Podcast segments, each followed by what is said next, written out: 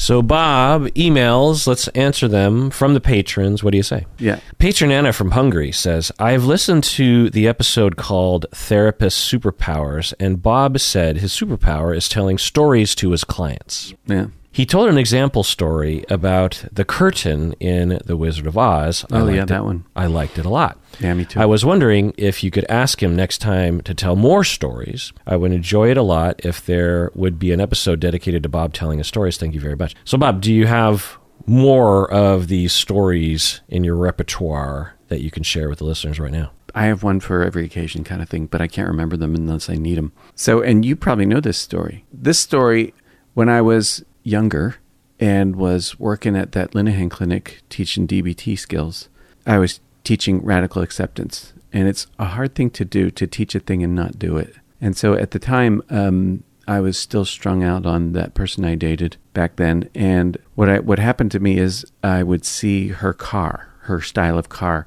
going down the road. And every time I saw that car, did I tell you the story? I must have told you the story. Well, you told me this portion of the story. Yeah. Was it a white Subaru or something? It was uh, no, that's Colleen's car. Um, Well, not anymore, but um, no, it was a black Honda Civic hatchback. Oh. So I'd I'd see that car, and it wasn't like I just see that car. Because the thing about it is, is you know, I still loved her. I was still like pining, and this is six years after a very short relationship. Which is normal.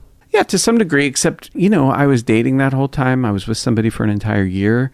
But it's also normal. I it sucks for sure. Yeah. But I, I just want to point out that it's a very common occurrence to have a short relationship that was very intense. very intense. that takes a long time to recover from after it ends. I think for me, what was going on though is I refused to accept that it was over. And so mm. every time I'd see one of these cars, it wasn't like I just see a car. It's like my heart would jump out of my chest and grab the bumper and get dragged down the road by it. Hmm. As if as if something would happen, as if something magical would happen if I saw if that was actually her car. Interesting. I don't know if you've told this portion of it. What was your heart wanting or thinking? So when that relationship ended, what I told myself was I'll never be happy again. So that's a prediction. And I was pretty Why did you think certain that? of that? Because I had never been that because until then I had only been with well, let's see, how do I want to say this? I'm grumpy and irritable. And when I was in college, I lived with this guy.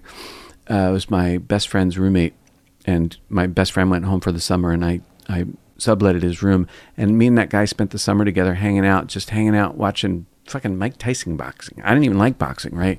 And whatever. And I used to really enjoy his company. He was a really good guy, and it's the first time I was ever with somebody that I uh, we weren't dating. I'm not like that, but we we were living together, and I was not grumpy and irritable. And I was grumpy and irritable with everybody. So let's drill down on that for a little second too, because I think that's a that's an important bedrock for the rest of this. Because when you're with your Yeah, I almost, her, I almost yeah. said her name.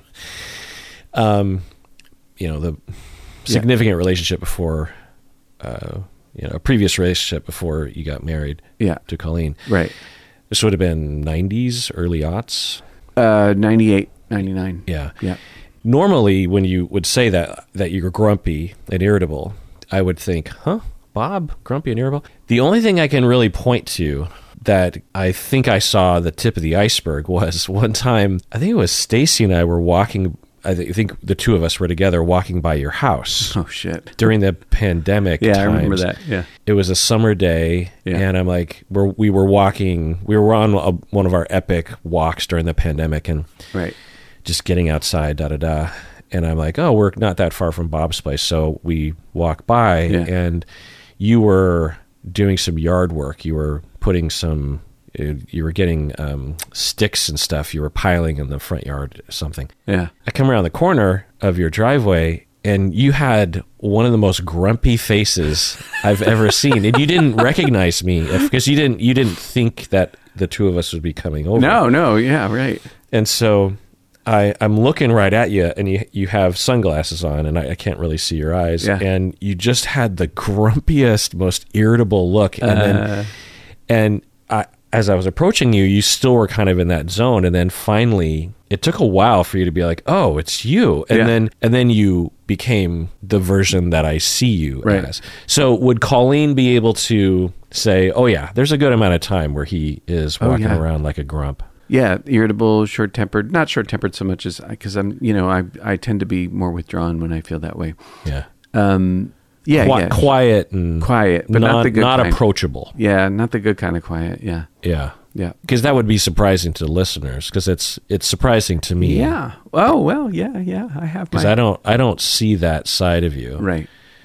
I'm trying to think of there's got to be in all of our times together. It's just like there's got to be some time when I would have seen that, but I don't know if I have. Hmm. So, what is that mode, by the way? Well, I think what it is is basically I don't feel safe, so I uh, stuff a lot, and as a result, I I get irritable and grumpy. You don't feel safe relationship wise, Yeah. and Yeah. so you feel hurt and scared Yeah, and no way out. right, You're not feeling very good. right. Are you also trying to send a message of I want you to know that I don't feel safe? I'm sure that's true. It definitely has a communicative function, um, but it's not like that's like for, foremost in my mind. Mm-hmm. Though you know, my people, we are good at the silent treatment. What do you mean your people, the Catholics? The Irish Catholics, yes. yeah. So that's the bedrock.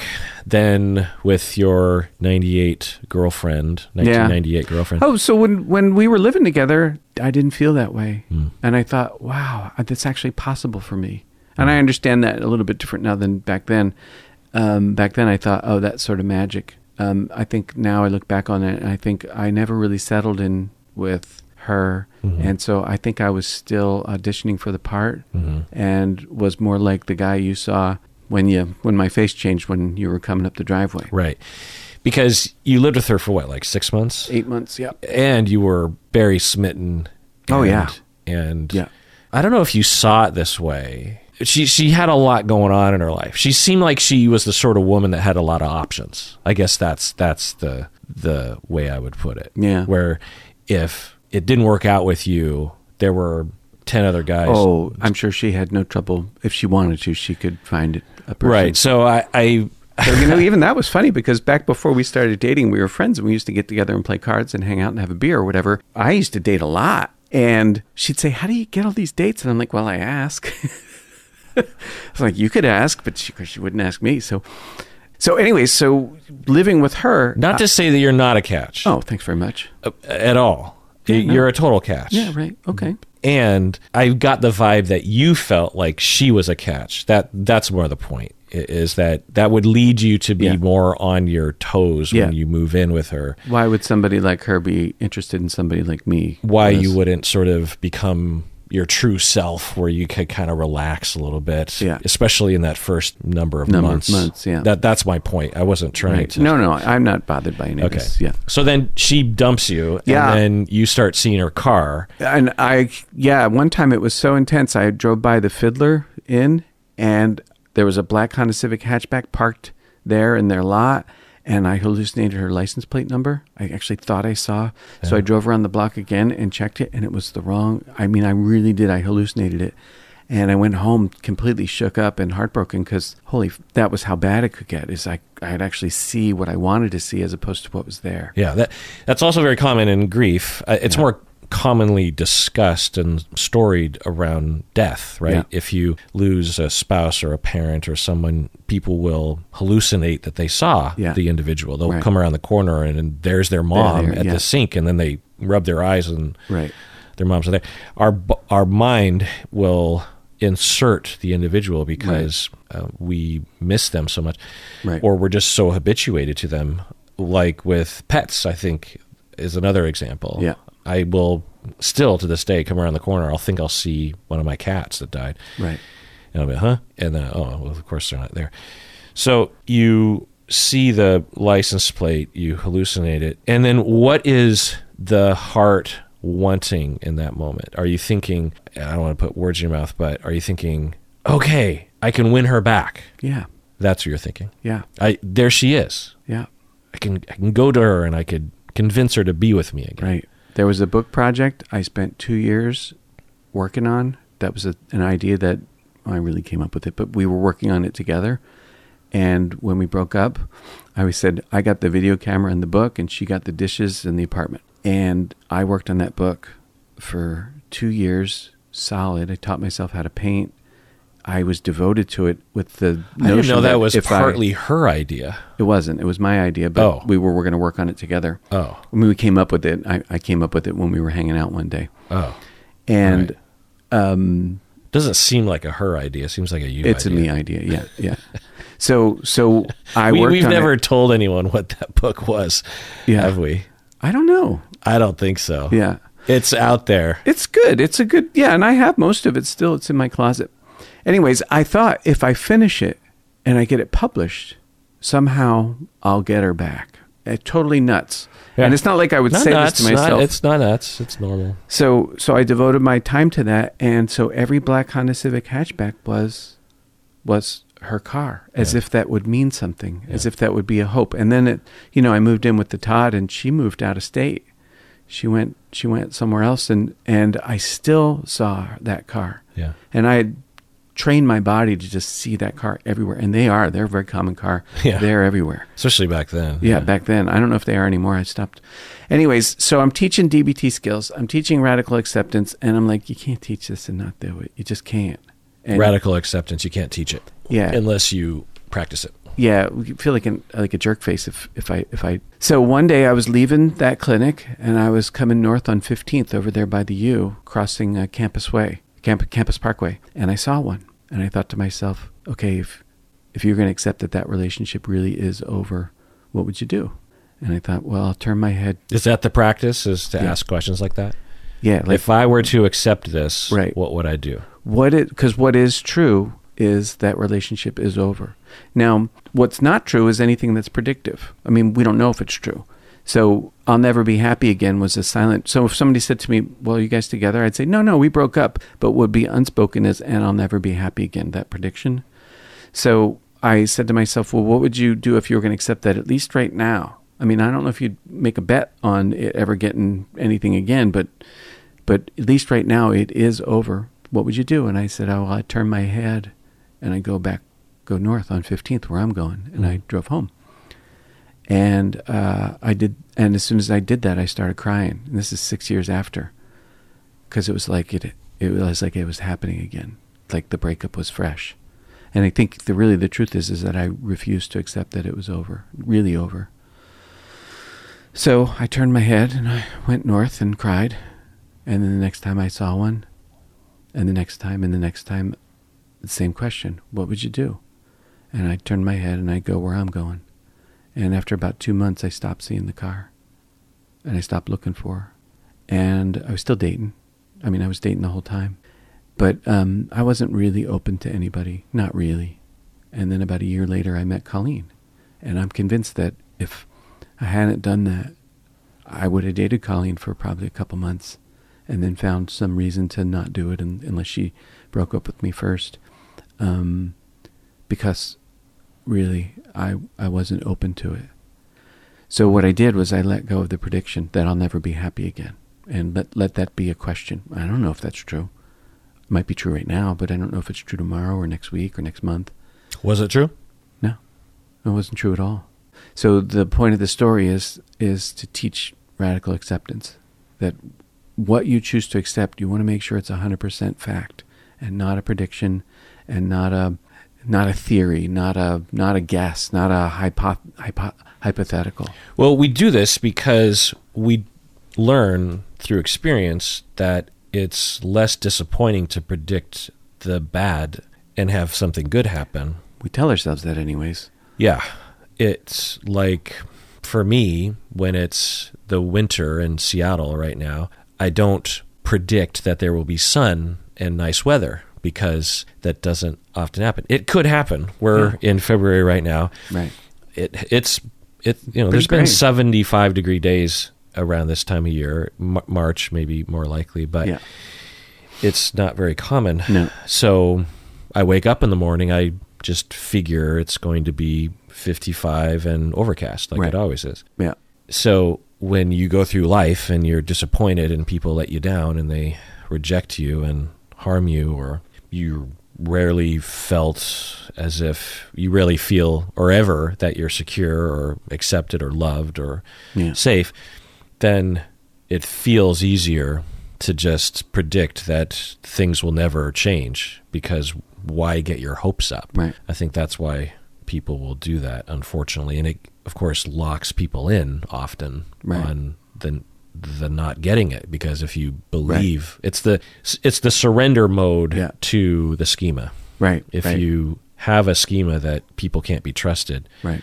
one strategy is to surrender Right. and say, well, it's it's better to just give up Yep. and let it happen than Right. to fight it. And so what you did was not necessarily to fight it, but to to just add a question mark like, well, maybe that's true, but I don't know. I I can't don't know if predict that's true. the All I know is it is over.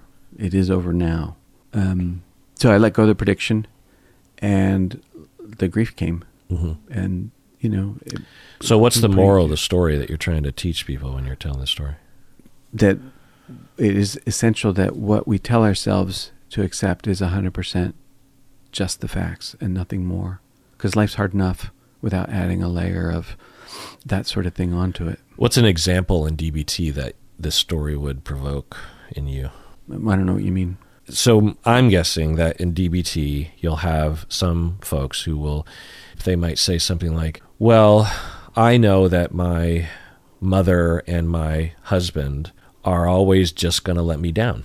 Yeah. And that's just the way that it's going to be. Or Right. even something similar to you where they literally believe that they'll they'll never be happy again Right. because they had a breakup.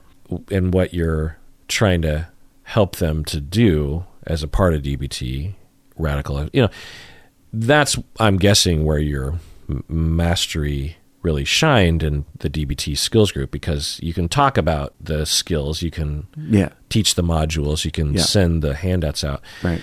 but requires, as Linehan would be able to do, a lot of inspiration to Yeah. get the individuals, the clients, the students to Give it a really understand what is being Yeah. told to these people and also Right. to believe that it might be able to work. You know, you're kind of a spiritual leader, which I believe therapy often Yeah. involves. Right. I mean, not necessarily spiritualism or any kind of spiritual life, but the I, I remember this. It was one of my little post-it notes that I wrote to myself when I was first figuring out what therapy was, and it was one of those post-it notes that I put on my on my poster board Ah, right on. when I was an intern.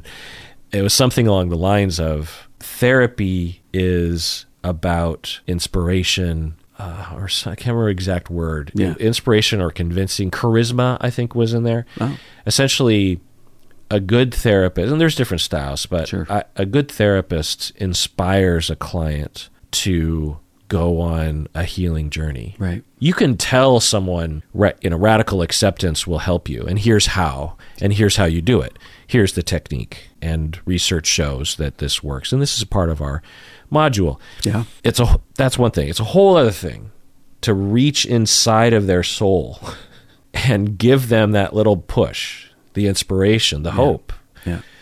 and also to self-disclose Right. what you're self-disclosing in the story to show I know how hard it is Right.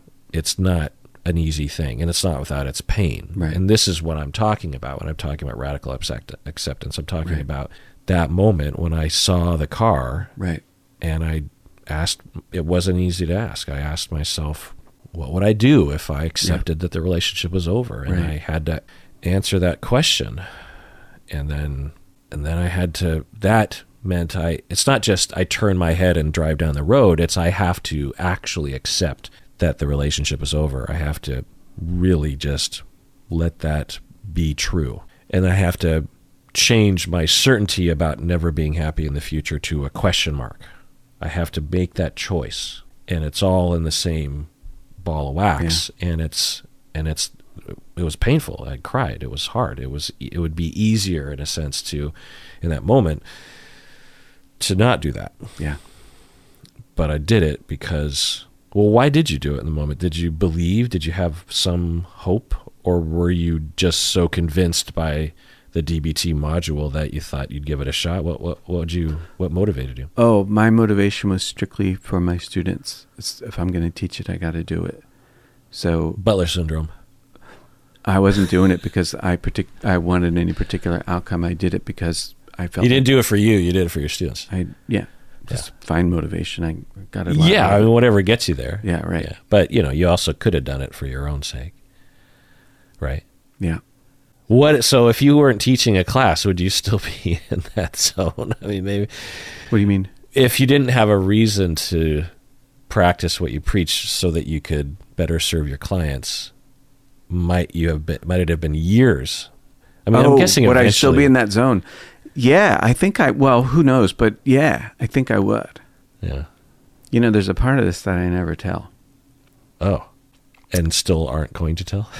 No, Or- I'm not dangling a carrot like that. Oh. Not not gonna. I saw her.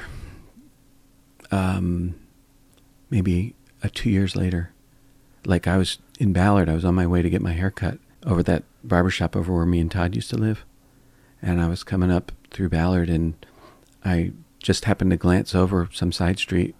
I think you did tell me this part, Uh, did I tell you? Yeah. And and it was. but you don't tell. You don't usually tell your clients no, this part. I don't usually talk about this part. It was her. Yeah. It actually was her. Same car too. Oh, So I I went up I, I went up to the intersection. There was a red light. She was two cars back, and um, thought about it. I I could get out of my car and go talk to her. And I thought, well, why? Why would you do that? But you know, my heart's racing and the thing, and and I said to myself the exact same thing, Bob. If you were going to accept that the relationship's over, what would you do? And I realized I'd just go get my hair cut. And I was scared for a while after that that I'd start seeing that car again and start losing it, um, falling backwards.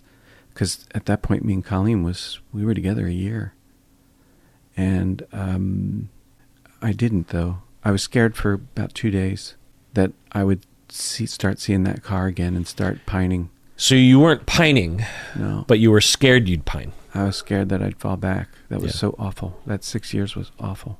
You know how, like, they say when you have uh, PTSD, they say you have a forese- foreshortened sense of the future.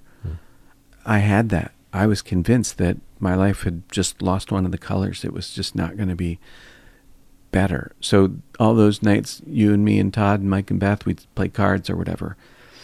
And all that, there was a part of me that felt dead Hmm. and um, like this was all fun, and you know I like playing cards with y'all and. But what's the point? But this is everything's just got a tinge on it. Everything's in just slightly less something, not slightly, significantly less something, and and that would be my life. That I was guessing that that would be the case, Hmm. and it it isn't the case. But it wouldn't. It would. I think I'd be vulnerable to it if I hadn't done the grieving and the accepting the, of what is true. Hmm. Because the thing is, is it doesn't matter if her car is two cars back or seven thousand miles away. Hmm. It's over. That's interesting because I think that's the part that isn't usually talked about. You know, because I think a lot of people can relate, and it's so cinematic the way you're telling it. The this would be the prologue, the moment where you know throughout the movie there would be this motif of there's a car and you hallucinate the thing, and then Yeah. you, maybe even in the in the movie version, there's a woman who has her hair from behind, and you Oh, sure. walk up, and it's not her. And it's not her. Sure, we've and seen then, that one. And then in the and then the climax is you having that radical acceptance moment, and then Colleen walks into your life, and then you struggle, but you overcome, and then in the prologue, boom, here's the last temptation of Christ, That was the last time I saw her. and what do you do? Yeah. and how do you feel? You don't actually pine. You're not wanting to be with her. It's just, oh shit, what if I do? Yeah. That's that's the kicker. Right. I have Colleen now. Right. I have grieved. I have moved on, Yeah. but I'm worried that I will fall back and then you didn't. Yeah. And then you then you can go on with the rest of it's almost poetic that you had that the universe presented you with that because you would never know you would never know how you would react if she were actually there. Yeah. You always, prior to that, was like, you almost wanted, that's the part of it that I think people don't talk about, is you almost wanted her to randomly show up so that you could run up to her and win her back. That's the fantasy That's the fantasy. when you would see a car like hers, it was hope. It was now is my opportunity, or maybe she's even coming around, like uh, in the back of your mind. Sure. Of course, it's not rational, Right. but it's like she's coming back Yeah. because she's in my vicinity. right. That's it. That's the deeper foundational level, I Oh, think, course. of that Yeah. feeling that we have, which is hard to accept. You know, it's because this is the part that I want to drive home for everyone out there who has been in these shoes or are in these shoes. You can be in, you can, you can ab, abs, how do I say this? Post. So in that moment, six years after, before you radically accept, if I were to ask you, do you want to get back together with her? If you were to think about it, if if for example she were to say, "Hey, let's date again," what would you say? Are you talking before? Yeah, Before? Oh, Yeah. for sure. you would have said yes. Yeah. Would Yeah, there have been any kind of ambiguity there? No, not then, but there would be later. Okay. So, would it have been a a healthy choice to get back together with her? Exactly. right. So, would you have known it was potentially an unhealthy choice? No, I mean, Oh, I didn't know anything back then Oh. about anything. I mean, being with Colleen taught me a lot. Okay. But I think that I could not see her through the person back in the wood. I couldn't see her through any kind of accurate lens. Rational lens. Yeah. That's interesting. Okay, well, that's a little different than what I thought. Because I think there's two versions of this. One is is yours, which is you legit, all encompassingly wanted actually to get back together with her and Yeah. would very unambiguously take her up on an offer of re-engaging. Yeah. There's another version of this where you're still grieving, and pining is one word for it. Yeah. Your heart is still attached to this individual. Of course. Six years later. But you do not want to get back together with this individual. You intellectually understand that that's not a good move Yeah. for all the reasons. Right. But our heart will attach to certain people Yeah. when we're with them for when especially when we invest a lot of energy in it. This is what cathexis and catharsis was to Freud. We attach uh, emotions and psychic energy, as they would put it, to particular objects, particular people.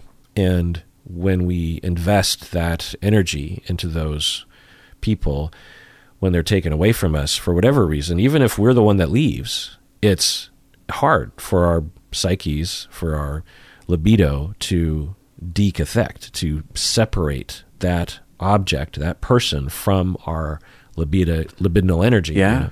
and so it it's normal to long a part of you to long, even though in no way, shape, or form do you want to be with that person. Do you know? Yeah, I do. You can you Yeah. can have a. Well, let me ask you this. Uh, maybe you don't want to answer, but Eh. is there a you know a few cells in your heart that still long or are attached to her?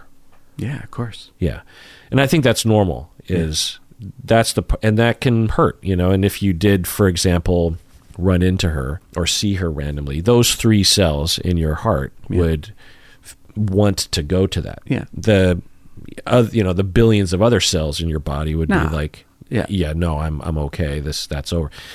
And because I think that's the yeah. confusing bit for a lot of people is that they one if they're experiencing that they think is there something wrong with me because we don't usually talk about that and two if you hear that your partner has those feelings it can feel like oh Yeah. they're not over it Right.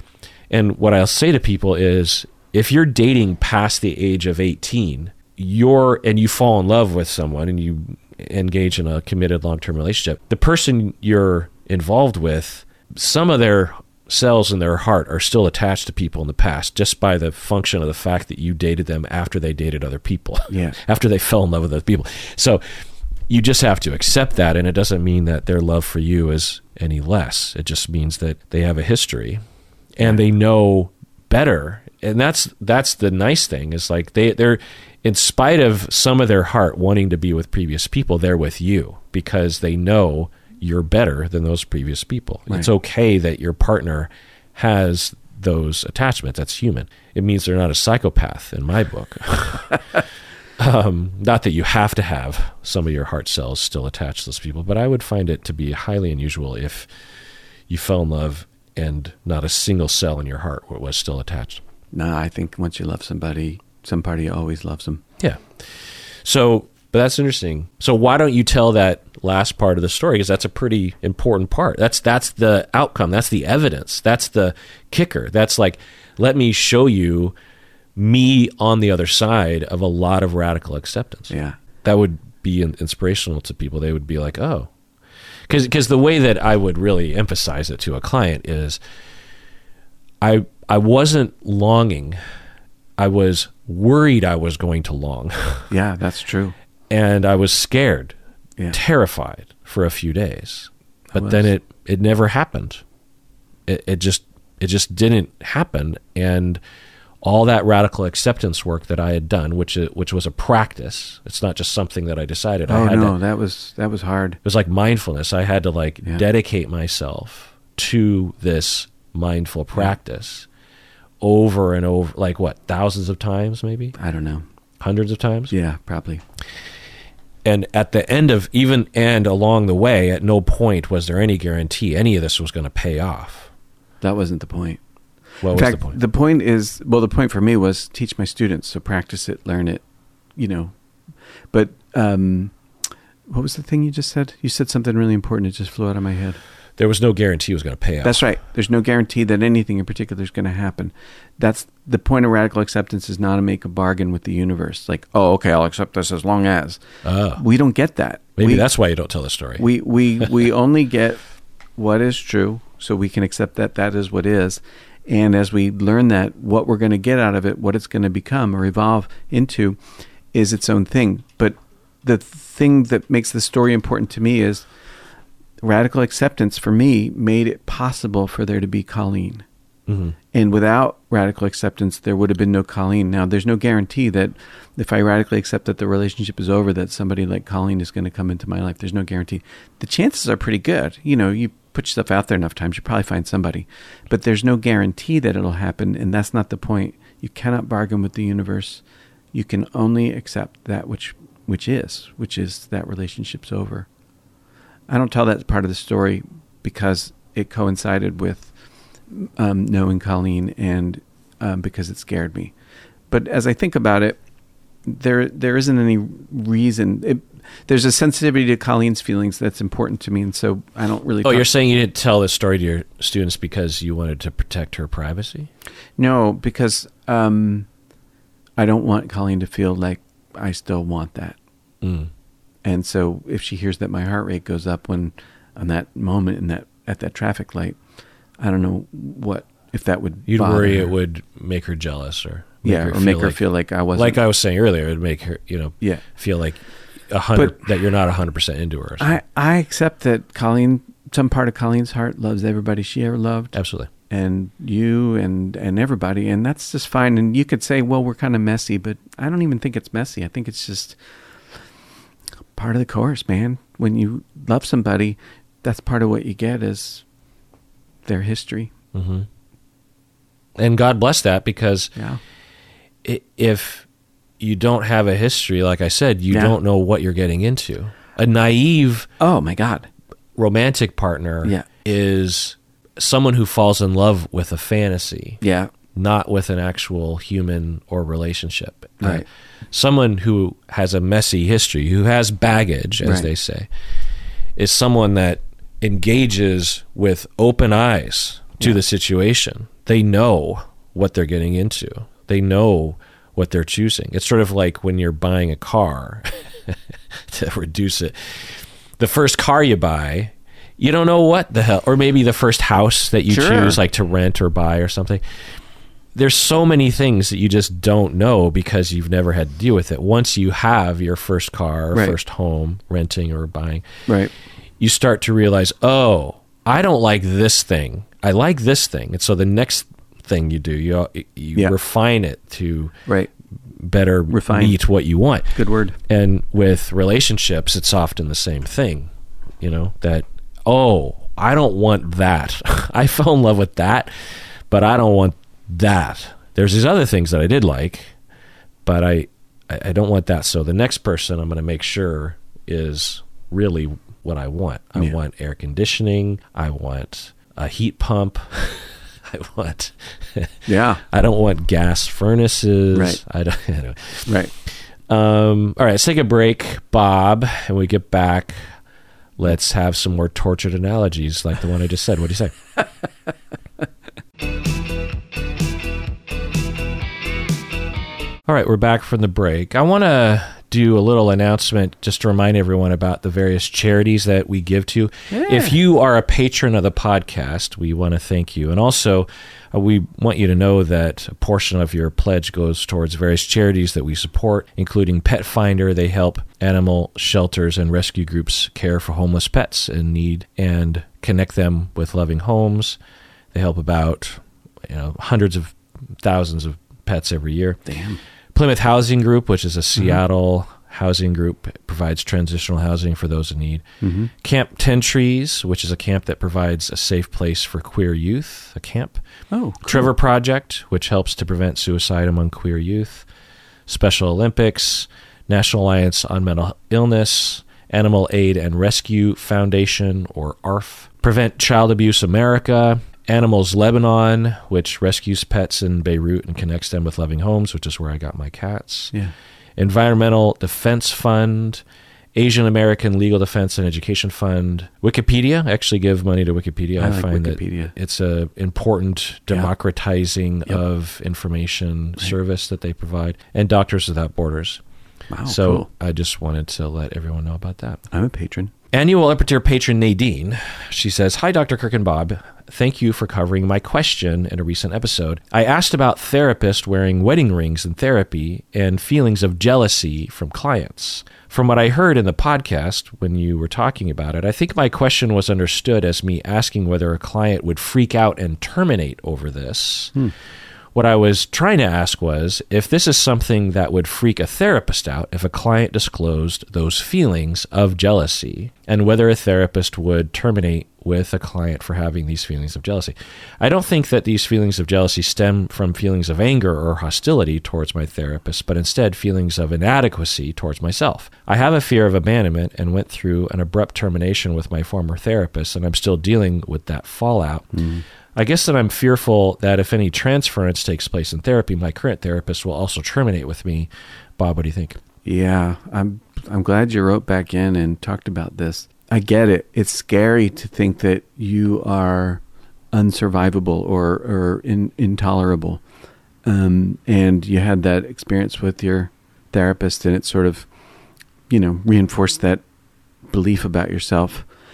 A good therapist is not going to be frightened by any of that. In fact, will recognize that that's what's supposed to happen, and that it is entirely safe, and it's okay. And a, a poorly trained therapists will not recognize that and believe it means something other than what it really means. What it what I think it means is you deserve and need a place for to be heard and held in safety and respect that there's nothing bad in you and that's what therapy can provide a corrective experience that you are indeed you're lovable. These things do not preclude that. So like that david whalen he talks about this. He says well the reason that you know teenagers are so difficult is so that they have a felt sense that they are indeed survivable that their intense anger if that's what it is with teens and you know rebellion or whatever that parents will still love them anyways. Now i don't know if that's true but that point of view i think holds a lot of water and gives us something really important to think about when it comes to therapy which is there ain't nothing bad in a client when they have those kind of feelings. It's totally understandable and okay. Yeah. And regarding teens, I think that's a part of it for sure. I don't know if it's the main motivation. Uh, In fact, I know it's not the main motivation when a teen will express emotions, Yeah. but I think that's true for all of us. I think that's true for me. right when I have an emotion and I express it, there's a question mark, a, a hope that the people who I'm expressing to will accept me and hear me Yeah. and not run away. not run away Yeah. I, I, i'm not going to run away from you Thank you. you're welcome Um, so with yeah, um, I'm glad you wrote into Nadine as well, and I always am worried I'm going to misinterpret people's emails. I'm sure it happens all the time. It, it's just one of those things that we have to accept because you're not here to Yeah. clarify, and Right. I, all we can do is read and react, and you can't be. Oh no, no, that's not what I meant. You, you're not here to do Yeah. that. So it just is what it is. But yeah, absolutely. To have worries of being rejected Right. and to worry that your transference will push a therapist away is normal and you talk about it as bob Right. always says anonymous annual upper tier patron she says hi dr honda and bob i was listening to your patreon episode recently and as a former pierce county designated crisis responder Wow. i wanted to let you know that quite a few of our local hospitals that provide inpatient psychiatric care do indeed provide intensive outpatient mental health services. And these services are designed to help people like the person who wrote into the podcast with suicidal ideation. End of email. So, yeah, I, I can't remember what the email was about, but they were talking about intensive outpatient services that Right. would happen at a facility of some sort. I or you or both of us were We're out saying, of our depth. do they have intensive outpatient at these at these places? Because it's not something that you- and I would usually Right. be involved with. We've certainly been involved with inpatient Sure. and with regular outpatient Sure. services, which is what we provide. Right. But intensive outpatient. And so, Just out of the loop. anonymous annual upper tier patron is a former Pierce County designated crisis. Pierce County is just south of us in you know in Seattle, where Tacoma is. And so, okay, I didn't even know what a designated crisis crisis responder was. I mean, I know about you have um, you have a county designated MHP, right? is mental health Is professionals. that, I, that's what I took that to mean. Is that that's oh, maybe they changed their name or something? I don't know. Does it? Yeah. Well, well, she actually ha- she said Pierce County DCR designated, and I had to look it up to designate a crisis responder. Is so it is it the same as? it's just it, it's you know there's a chance that you and I are so out of the loop oh, I know I am. on these things Yeah. that uh, there's a whole section of people, Right. even in our town, who are like, "How do you, as therapists, not understand Right. these things?" This is we we're in private practice. We have a certain kind of clientele, and Right. Right. you know, rewind the clock 20 years or even 10 years, I would have, I lived in this world where there'd Right. be a lot of this kind of interaction with Right. the, Right. You'd the be system. You just you just know because you're involved. yeah. Yeah. Anyway, anonymous upper tier patron from Canada, they say, I am very grateful for this podcast. It helps me crystallize what I am working on in therapy. Bob, I sincerely appreciate your perspective and your gentle vulnerability and self disclosure. Just listening to you and Kirk provides me with a calmness that is rare for me. Kirk, your ability to synthesize, summarize, and translate knowledge is exceptional. Most hmm. of my aha moments happen outside therapy when something you or Bob says just connects some dots and a hmm. light bulb goes on. I love to listen to the podcast for hours, usually while crocheting, and oh. I thank you sincerely for the content and space you provide. My job includes caring for people with personality disorders. I received no guidance as to how to care for myself while doing this, though. Mm. It is very helpful to hear someone talking about this the way you two do. Mm-hmm. As as for my question, can you speak a bit about obsessional obsessive compulsive disorder? I have listened to your deep dive on OCD, but I feel like obsessional OCD is rather insidious and passes under the radar. It can look functional and high performing to the untrained eye, or it can look like generalized anxiety disorder if you don't ask the right questions. For example, my conscientiousness that I received endless praise for was actually a deep seated terror of making a mistake that would cause inadvertent harm. It is hard to identify the intrusive thoughts when it feels like your brain runs on intrusive thoughts. Right. I was just curious about how you and Bob approach this type of OCD in your practices. Bob, what do you think? First off, thank you for your kind words. Um, I don't work with OCD anymore, so I don't know that I have any any anything to to offer except, you know, it's clear to me that whoever's wrote in here that they they know what they're doing and have a a, a good understanding of uh, what that is, a personal understanding, which I think is fantastic. Um, I I don't know what else to say beyond that. How come you don't treat it anymore? I just work with couples. Yeah. Yeah. Okay. Well, pure obsessional OCD or obsessional O- OCD is basically uh, it's OCD, but there aren't noticeable behavioral routines and rituals. Yeah, it's all in your mind. It's all obsessions, Are those internal compulsions like um, counting or counting or yeah? Okay. they're not there, or at least they're not things that you can see. So so the compulsions that a person does for the obsession are not present. Is that the idea? Yeah. That it's its own thing. Yeah, and I find that this illuminates a massive under- misunderstanding of what OCD is because to me, the fact that we even, it's sort of like when people will say that they're a silent borderline. And when I heard their definition of what a silent borderline was, I thought, well, that's just borderline. like you don't need to designate. But I, because people think of borderline as, by contrast, I guess, loud borderline, where you're hostile and angry and upsetting to people around you, because that's the stereotype, you need this secondary quote unquote subtype to contrast with it called silent borderline. But to me, it's all borderline. The, there's a very big umbrella of what borderline encompasses for me. I don't when I say borderline, I don't think of loud borderline. I think of all the different types of borderline, including the silent, what they would call silent borderline, quiet or quiet border, not silent borderline, quiet borderline. Yeah. And with OCD, it's similar. OCD is a large umbrella. There are so many things underneath the umbrella of OCD. And what often people will think of OCD are the compulsions Sure. because that's what's in the movies. Right. It's also visible. yeah, the counting, the cleaning of the hands, that Right. kind of stuff. But to me, that is a symptom of a symptom. Those are com- the compulsions are a solution to the actual problem, which They are are a solution. which are the obsessions. Right.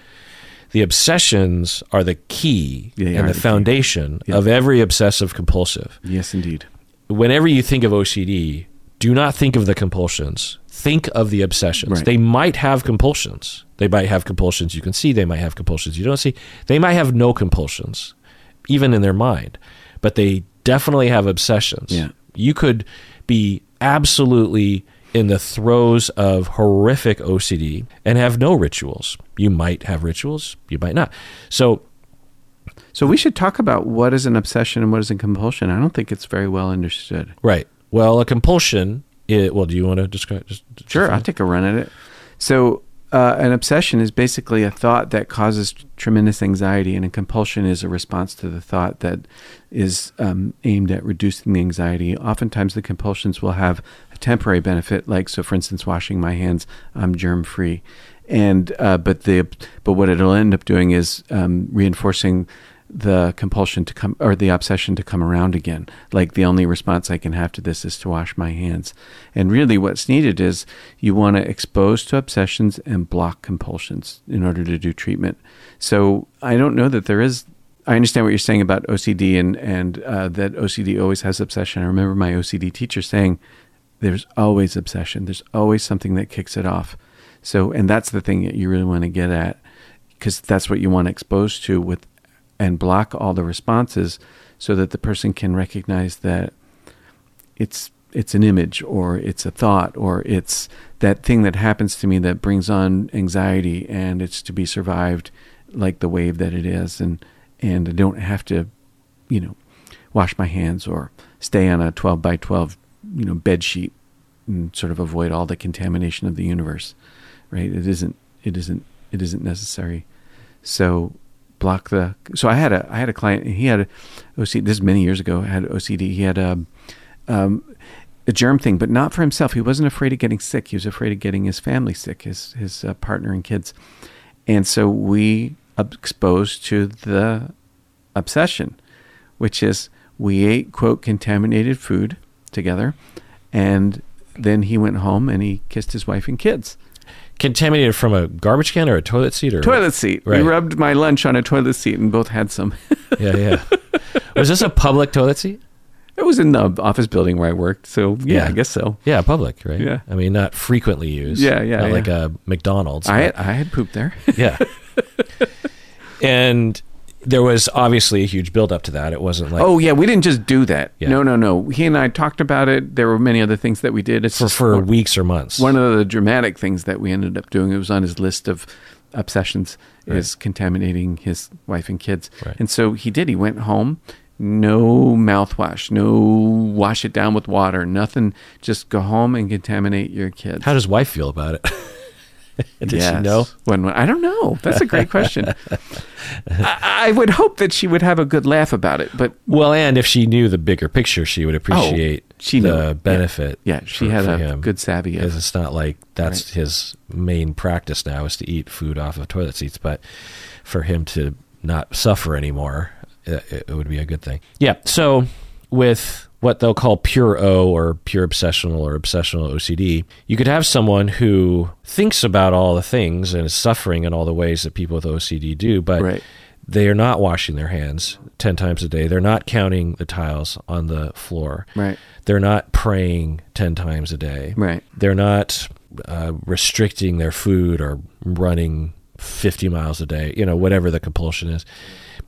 They're suffering it with the the baseline, the foundation of of OCD. You just they just haven't locked into a compulsion Right. or a noticeable compulsion. So right.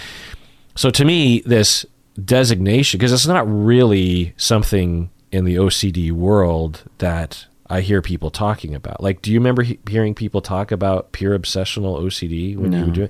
Yeah, I feel like it's something that's more of an internet thing because of the misunderstanding on the internet about what OCD is. So they, it's like with quiet borderline, the I don't know if we came up with that term. I think that was a layman's designation because of the layman's misunderstanding of what borderline is. There's a layman's misunderstanding of what OCD is, so they need to come out with this obsessional. It's fine. I, I, I don't think it's a bad idea. It just, I guess, clarifies it. But it, I think, has the potential of creating misunderstanding of when some, you know, if someone were to contrast and say, well, that person just has regular OCD and they don't have pure O OCD, then somehow that means they absolutely will have compulsions, which I wouldn't assume. Anyway, so yeah, pure obsessional is something that some people will talk about.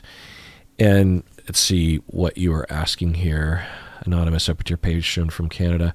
You're saying that it can be misdiagnosed and yeah, absolutely. Yeah. Right. Uh, clinicians some don't really understand OCD and you do have to ask specific questions and a lot of people with OCD don't know they have OCD because they think that it's rational. Right. So you have to have ways of interviewing people or, you know, educating them, that kind of thing. You're also saying that some people will get misdiagnosed with generalized anxiety disorder. The thing with, it's especially with pure obsessional OCD and generalized anxiety disorder, is that they there's a lot of overlap in terms of the symptoms, and so to me, it doesn't really matter. You know, when I have a client who is in this category, it, I don't think of them as one or the other. I just think of them as having the anxiety that they do and the obsessions that they do. If if I call it OCD, I call it OCD. If I call it generalized anxiety disorder, I call it that. The treatment will be the same because it'll be tailored to the individual and will probably involve exposure and cognitive behavioral therapy.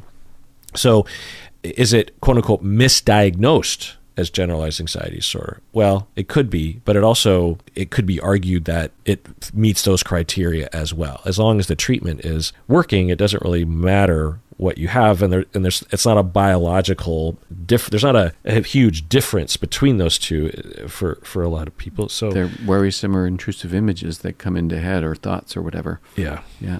Yeah. I'll, I'll get a lot of questions more broadly along these lines around OCD. They'll be like, oh, what about this subtype? And what about this subtype? You know, you didn't talk about this subtype.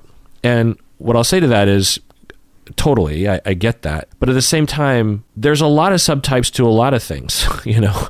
And with OCD, when you understand the basics, when you really understand it, which is not out there in the public, when you really understand the suffering of the obsessions and that the compulsions emerge from those obsessions and can get locked in often and become a feedback loop to Right. the to the obsessions as you were talking about earlier Yeah. when you really understand it, then the different subtypes don't really feel like necessarily distinct things because they're all just under the larger umbrella of OCD. It's similar to depression. If you understand depression in its pure form or you really understand what depression is, then the different quote unquote presentations or subtypes of it, because you can have someone who's absolutely suffering from crippling depression, but they appear like everything's fine and they're laughing at work. Or you might have someone who doesn't think about suicide and but they're depressed. Or you might have someone who Yeah. cries a lot or another person who doesn't or someone who uh, has zero motivation to get out of bed. And you have another person who seems to be doing okay at work even though they're incredibly depressed.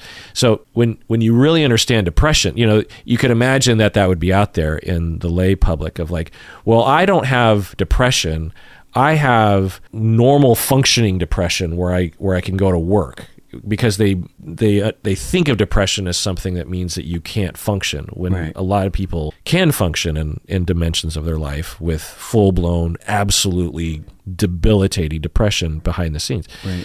So it's similar to OCD that people will say, well, what about this subtype? What about that subtype? And I, I just say, think like, well, totally. And we can talk about it. But it, to me, I feel like when I was doing the deep dive, I was talking about all of those subtypes. You know what I mean? I think the diagnoses are only useful insofar as they point us at a good treatment when we, if we, I'm presuming we have one.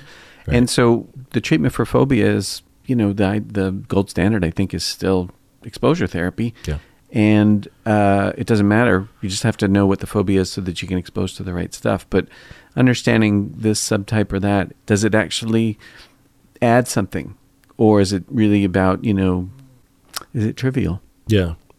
I don't. I mean trivial in the sense that there's trivia. There's like, well, this Yeah. kind of phobia and that kind of, and this one has this name and that. Right. You know, interesting, right? Really Yeah. fascinating. I mean, I, I'm I'm with you. But if it doesn't add anything, then does does the does the focus on those subtypes interfere? Right. I think that's what? I'm trying to get at. You're you're articulating in a much shorter way.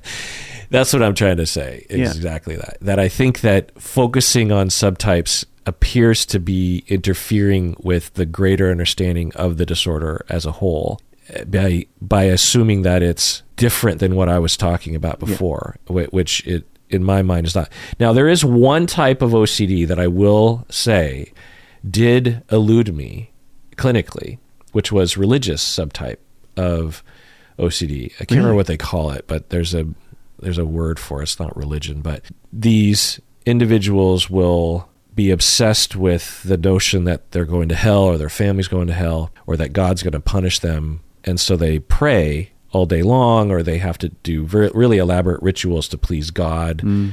And it'll completely dominate their lives. Yeah. They'll have to pray a very specific way. And you can see how some religions would actually play into this, I, I right? can actually. Yeah. Yeah. The rosary The and rosary. the DDD. And, and so there are some people that will have this version of OCD, which is kind of different, right? It, it's totally underneath the umbrella of OCD. But when I first heard of a case like this, I didn't recognize it as OCD. I thought it was actually schizophrenia. Oh no shit. Because- yeah. Oh yeah. Yeah. Yeah. Right. because the way that they were talking, they were sure that there was the hammer of God right over their family member's head if they didn't pray literally 20 hours a day. Sounds like a delusion. Well, before anybody writes in about the rosary, we're talking about the rosary as as a a, a means by which somebody might be pulled into compulsion. Might attach their OCD to. we're not we're not saying that praying a rosary is a bad thing. I actually think that it, it's a transducer, which is its point. Uh-huh. Yeah. Yeah, uh, uh, I don't have an. I don't even know what the rosary is exactly. I've only seen it in movies. I, it just looks a little ritualistic, and Very. I could imagine someone because isn't there something you're supposed to do on each bead? Each bead you do uh, Hail Mary and uh, something else, and I don't actually know what it is either. But you just work your way around the beads. Yeah. But Buddhists have prayer beads too. Right. Same same same reason. Right. So you could imagine that someone could, Could. if they were needed to follow a particular ritual, Right. and and you know, and I have mild OCD tendencies. Like like I'm actually doing it right now. If I will dig my fingernail into the side of my finger, I'm gonna block that compulsion. just just as a as a t- as a habit. I've I'm done coming it over I there. I'm gonna block me some compulsions. And so when I do it, I always have to do it on my other hand. I mean, I don't have to, but No, I know, your body just- I do it habitually. I think humans. I don't know. Maybe I'm I'm uh, or I'm generalizing from my own to the general case of humans, but I think that it's actually pretty common. Some some low level whatever. The thing about to distinguish between whether or not it's it's a thing is does it cause significant interference in Yeah. occupational social functioning? That's the big one, right? I mean, it seems to bother you when I do it. Seems like you. Oh, you, I'm gonna I'm gonna you have a compulsion- compulsion you have a you. compulsion about my. I'm doing it right in front of his Oh, face. Oh, I'm coming over. He's still doing it. Oh, he's doing both hands. yeah, I, it's funny. I, I I don't think I realized I always do it on the, my two smallest fingers.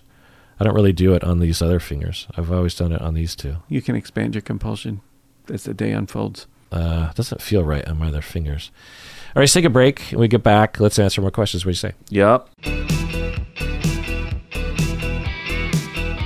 All right, this next question is from annual patron Manny. She writes Hi, Dr. Kirk and Bob. I recently started exposure and response prevention therapy for my relationship anxiety and OCD. Wow. So this is just chiming in exposure. This is what we've been talking about: exposure and response prevention. Did you use that specific protocol, or did you just use general exposure and I don't think I know what that protocol is other Yeah. than what I got taught to do when I went to OCD school.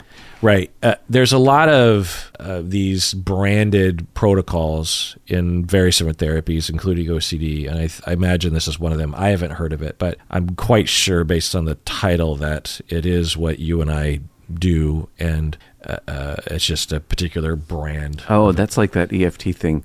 Sue Johnson did not affect, did not invent attachment based theory, but she's got it packaged in such a way that blah blah blah blah. This might be one of those. Going on with Manny, she says, I had previously done six months of psychotherapy, but that only made my anxiety worse.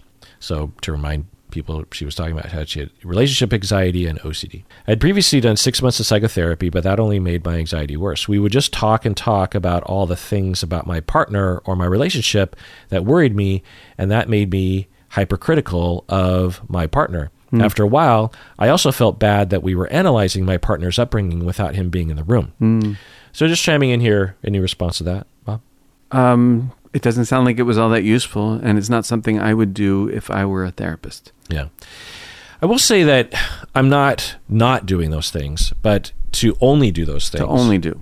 yeah, is a real common pitfall for therapists to fall pit that you know you can fall into in therapy where essentially the client comes in and says my husband you're not going to believe what he did Right. and then as a therapist if you have no checks and balances on your perspective you- Right. you'll be seduced into believing the perspective of your client Yes, that's why individual therapists need to have relational training. Yeah.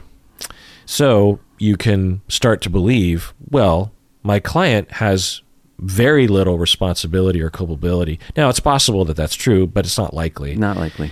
And then over time, you just become more and more convinced that your your client's husband is the problem, Right. And your client is a victim of it because Right. that's the way we all we're all a victim in our own storyline.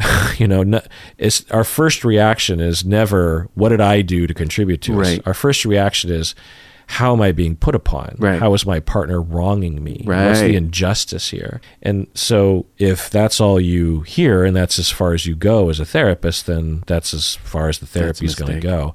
I when I when I'm when this comes up, I'm always thinking about how does that partner's behavior make sense, not what's wrong with it.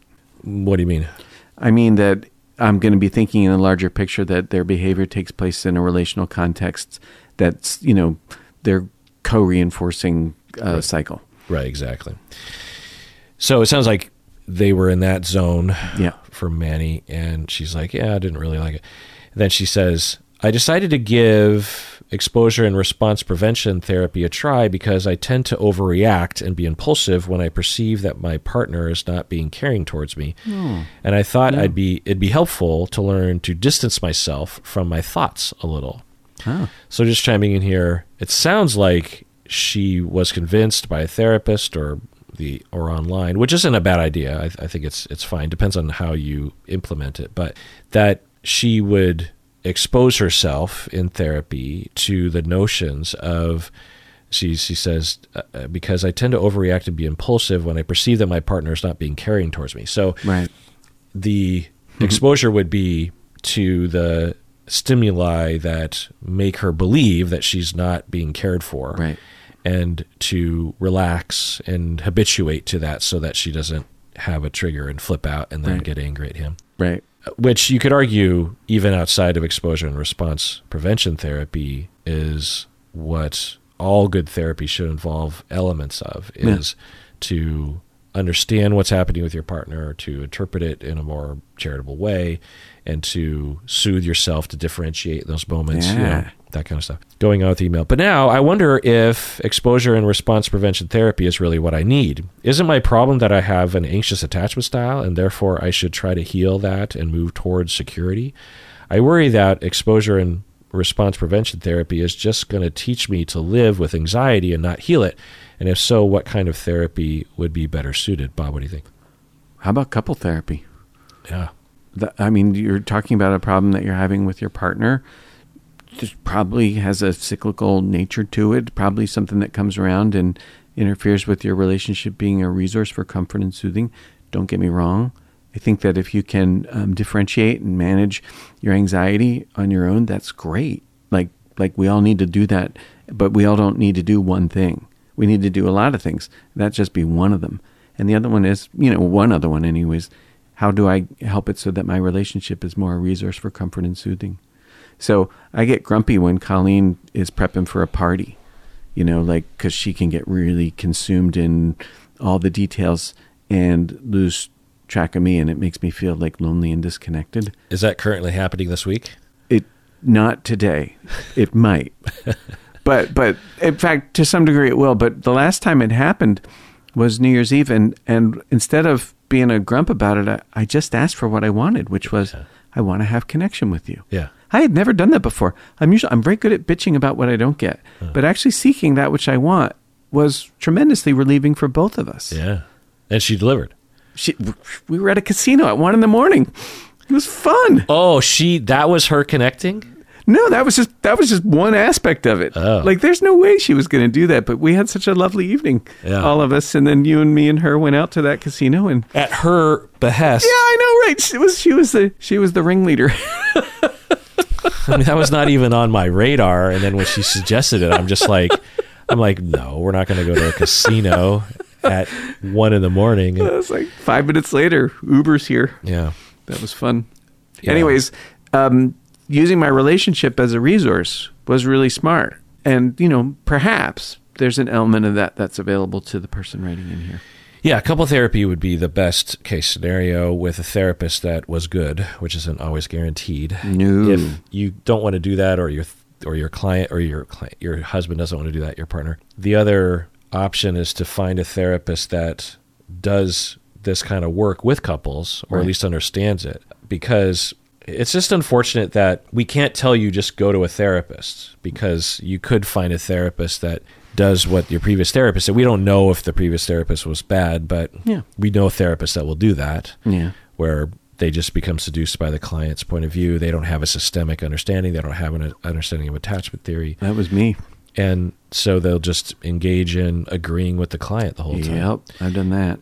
And there's nothing wrong with validation and Oh, yeah. Validation. Good. support, but it's not it's not very helpful in the end um, to actually help people to change their relationships. It can make it worse. Yeah. You can actually contribute to clients Right. believing in their own bullshit. You know what I mean? Right. Validation is necessary but insufficient. Yeah.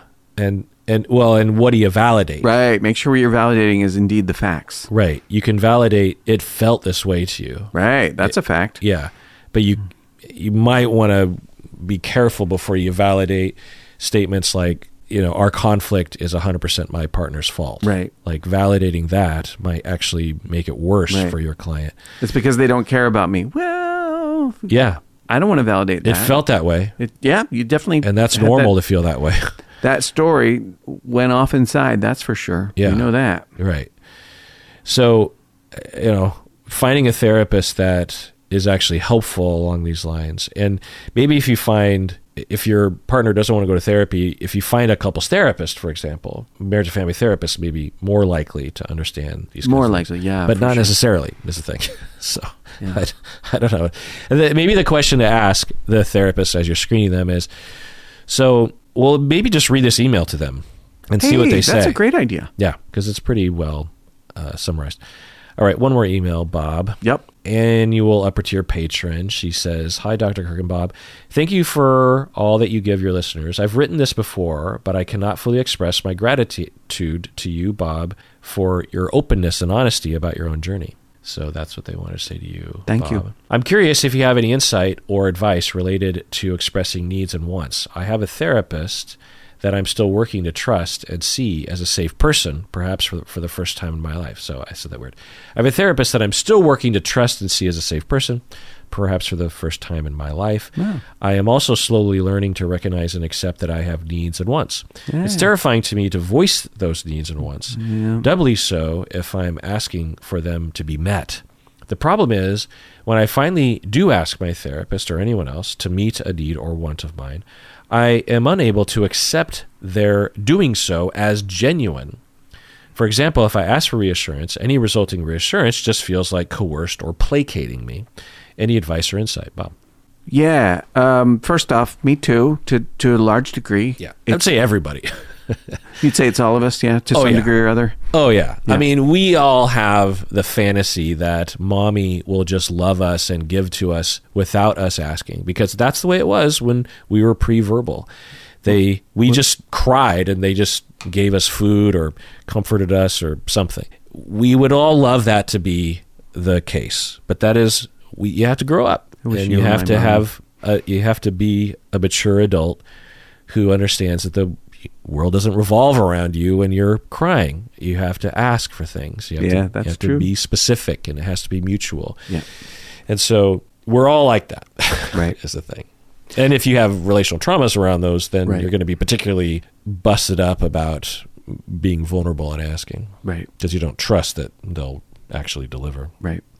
So the the thing I would suggest to you is that um, it's important that um, the person know what they're being asked because they're not being asked for hey for reassurance. That's just ostensible. I mean, it's important, but so here's what they taught me in couple therapy school. They said, Bob, it doesn't matter who you are. Vulnerability always feels like jumping off a cliff. Yeah. You never want to just jump. If you just jump, then the person that you jump to doesn't know what they're being asked. So you always lead with fear. It's usually fear. So I always say to my clients, my couples, I'm like, you got your toes right off the edge of a cliff. You have to describe this to your partner what this is like for you to to get ready to leap, how scary it is. And when you do that, someone who loves you will generally slow down and be still and and be available. Now that's not always, you know, because sometimes that kind of need can trigger the other person. Doesn't matter. I mean, that can happen. In which case, you just got to work with that. It's just triage. So, anyways, but you have to describe the fear. So, like when you're expressing a need or a want to your therapist, one possibility that's available that I'd like you to consider is letting them know how fucking scary it is if you haven't already, so that they really understand what's being asked. And then jump. But don't do it before. Yeah. I was really surprised when they to- they told me that in couple therapy school, and it took me a long time to understand why and what that is. Because I can ask Colleen for reassurance, but she might not know what I'm really asking unless Mhm. she knows how fucking scared I am. Mm-hmm. And then I always say it, they they say it goes like this. It's like I'm really scared, and then partner is like, "Well, I'm right here. If you want to jump, I will catch you." And then jumping, because then you know, because then the actual the actual expression of need is is fully realized. Yeah. Like when Colleen is wrapped up and planning for a party Yeah. and it, uh, you have a topic sentence where you want connection, but you might have to lay it out for her. Oh, yeah. It'd help to lay it out because that could be a billion different things. right. So if you were to lay it out for her, what would that sound like? It'd say, "Oh, you know, that's that thing that happens when we have a party and you get wrapped up in all these details, and I miss you." And it's really scary for me to talk to you about it. You know me; I usually get angry and kind of bitchy, right? I don't want to do that. And the thing is that I really do feel scared that I'm going to lose you, and I'm af- I'm afraid to actually reach for you. And she just sat there and she looked at me and she waited. And so I just said, I, I need to know that we're connected through the thing. And right then, George came up, came came over. He knocked on my door, and came in, Uninvited or just before? He was a couple minutes early. Uh-huh. George is our very good friend, probably the sanest person I know, and he just happened to show up in that moment. And but that's okay because um, where we were in our conversation was sufficient. It was enough. We had, we had a lovely evening. Yeah. So, do you think she understood if George hadn't walked up what you were looking for in that moment? Yeah, I think there was enough. There was enough expression of um, fear of turning Yeah. to her. Yeah, I mean, especially when you said, I'm afraid of losing you. Yeah. Because that Im- heavily implies a very quick reassurance of, you're not losing me, Yeah. you know, and I, and I'm just, I'm just scared, about this party. Yeah. It has nothing to do with Right. my feelings towards you, you know, and that could be all that you need to hear. Maybe not, but Right. but it, it's heavily implied. Right. A, a more direct way of telling someone is, just tell me that you love me and you're not going to leave me. So Yeah, I, that's I- lovely. I I say that because I feel like, especially when you're embarking on this, you know, with you and Colleen, you've been down this road a number of times. She probably knows what you're looking for. But with new well, I like what you just said. huh? I really like what you just said. That'd be a hard one and a good one for me. It's even more vulnerable. It's more Right. vulnerable. And as annual upper tier patron is saying, it's like, hey, uh, or anonymous upper tier patron, I, I, I'm starting to use these little abbreviations, and I, I use the word A. That's probably anonymous upper tier patron. Anyway, the question is, well, I feel like whenever I do finally ask my therapist or anyone else to meet my needs, it's hard for me to accept it as genuine. And there's a couple things I'll say that. One is is to reiterate what Bob has been saying and to be specific, at least behaviorally. And then the other part is it does require work on your part to actually convince yourself it is genuine. Because and this is a part of therapy that is not often discussed, you know, the in order for a corrective experience to be a corrective experience, it has to be corrective. Just joking. It the the person, the individual that it's going to be corrective for, they have to perceive it as genuine. They have to perceive it as real. Because if if they perceive it as not real, as not genuine, as not authentic, as Right. coerced, then that is not corrective. If anything, that could make it worse. Because the only love you're ever getting is because you coerced it or it's placating you. So Right. if you are misperceiving, which in all likelihood you are, Yeah. now might your partner be kind of coerced and ki- kind of placating? Maybe, Maybe. but that's not the whole story. They also, in all likelihood, love you and want to do this for you, and you have to see it as that. You know, like another more mundane example is when you're being complimented. Someone is saying, "Oh, you look good," or "Hey, I, you're a good coworker," or "Hey, you're a smart guy," or "You're a good friend." If you in that moment choose to blow it off, ah, they're just saying that. Well, then one, that's a harm to you because you're not benefiting from a genuine Yeah. compliment. It's they're giving their, their, their truth as they see it, and rejecting that is offensive. It's like I'm giving something to you. Yeah. It's hard. Of course, it's related to your relational traumas, but you have to work on that. You can't just engineer corrective experiences and sit back and hope that it'll. You have to play an active role and actually not only set up the corrective experience, which is a lot of activity and a lot of trust and a Yeah. lot of vulnerability, Yep. but then you have to actually convince yourself in your heart and in your mind. Now, it's not going to be fully convincing at first, but you have to push against the intrusive thoughts that it's that are coming in that are saying that's inauthentic. It's not real. You have to act like it's true. Yeah, getting back to what you're saying, what would I do if I accepted that this was at least partially authentic? You know. even the word placating I find to be problematic because when I ask my wife to care for my emotions, one could say she's placating me. I want her to placate me. That's the whole point of love is to placate each other, is to accommodate, is to give when you don't want to give, is to maybe even reluctantly give at times. But that's what love is. That's what a good relationship is. And we're now as I was saying earlier, we all wish we could go back to when we were nine months old and we and mommy just gave us and and we didn't even know our moms had feelings because we didn't care developmentally. Of course, you know, they say that parents get it right about 30% of the time, which isn't that much. So That might be an idealized version of what we had when we was nine months old. Yeah, but some people would take 30% over what they're getting. you know Well, what I that's a great point. That's a great point. But also, there's this fantasy that Yeah, mommy fantasy. is only there for us and Right. has no other thoughts. And, you know, and so we want that. And if you did never got that at nine months old, Mm-hmm. then you want that at 36 years old Sure. and there's nothing wrong with that No. but you're never going to get it is the thing and and you can only approximate it. You can have corrective experiences by having people love you but the loss and the grief of i'm never going to get that pure unadulterated fantasy love that i deserved when i was a kid that's just never going to happen. And that's another part of the the work of these corrective experiences is take what you can get take it in let it do it its work but you're never going to get potentially what you're seeking because you can't go back in time. Now you can have brief moments where it can feel in that direction.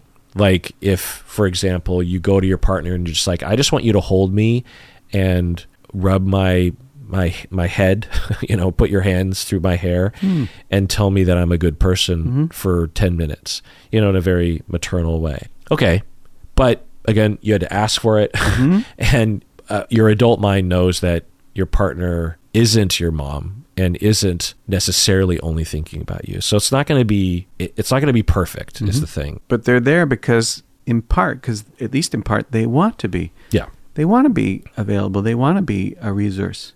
The thing is, is you can't see the bad stuff's easier to believe. That's Julia Roberts from Pretty Woman, so you know it's gospel, right?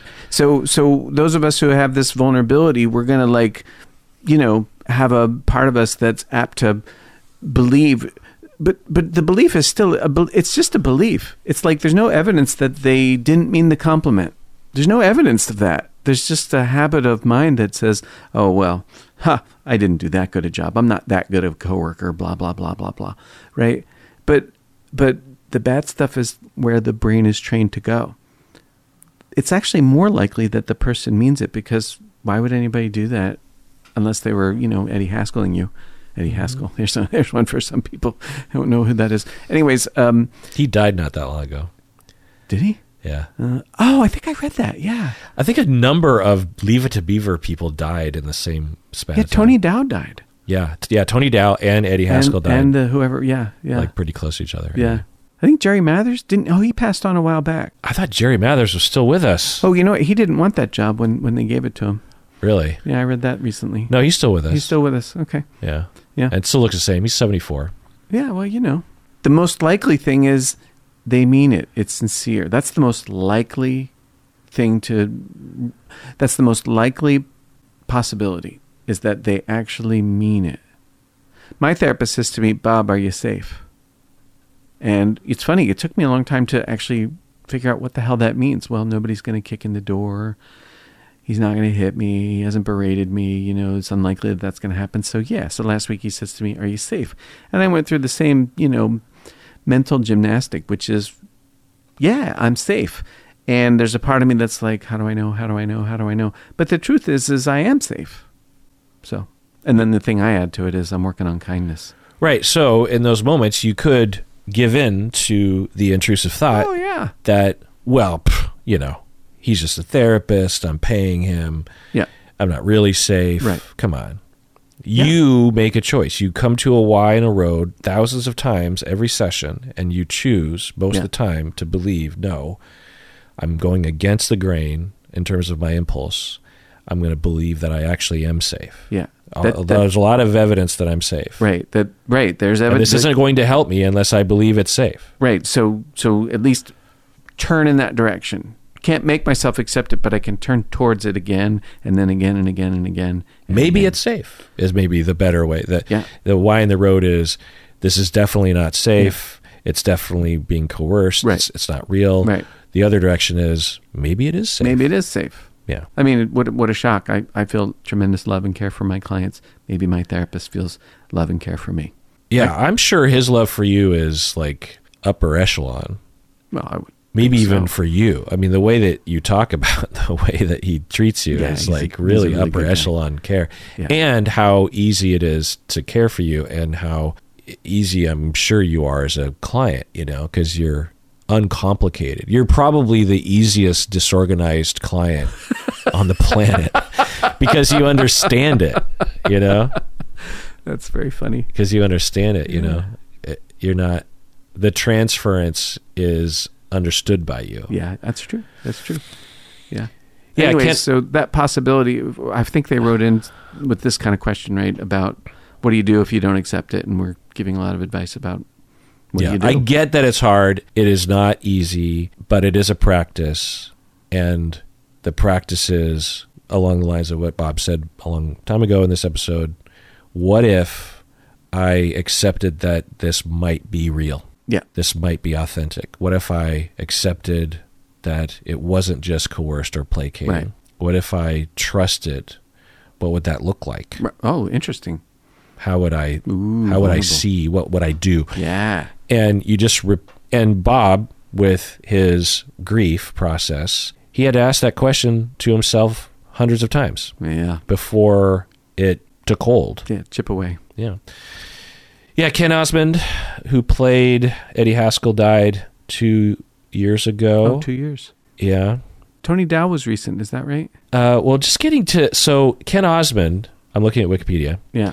which, as a patron, you're giving money to. Uh, in 1970, he joined the Los Angeles Police Department and grew a mustache in an effort to remain relatively anonymous. He became a police officer. I could totally see why a guy would do that. after being a, one of the most recognizable, successful actors in the world, Yeah. he becomes a police officer. It's just so interesting. yeah.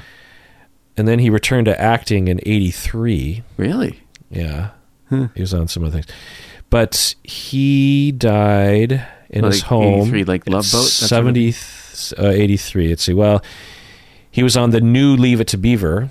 Oh my there was a television movie. Oh, revival of the comedy series. The new Leave It to Beaver. I think I think I remember that. It was like a revival. Yeah, of all the same actors. And then they had their kids. Oh, okay, got thing. it, got it, got it. Hey, you know who died? Uh, the the mom in Christmas Story just passed on last week. oh, really? Yeah, Huh. Ken Osmond died and then Tony Dow died Darren McGavin. last summer. He died last summer. Tony Dow. Yeah, I thought I read that. Yeah, liver cancer. Oh, poor guy. and he was 77. Wow. Barbara Billingsley died in 2010, She was in the original airplane.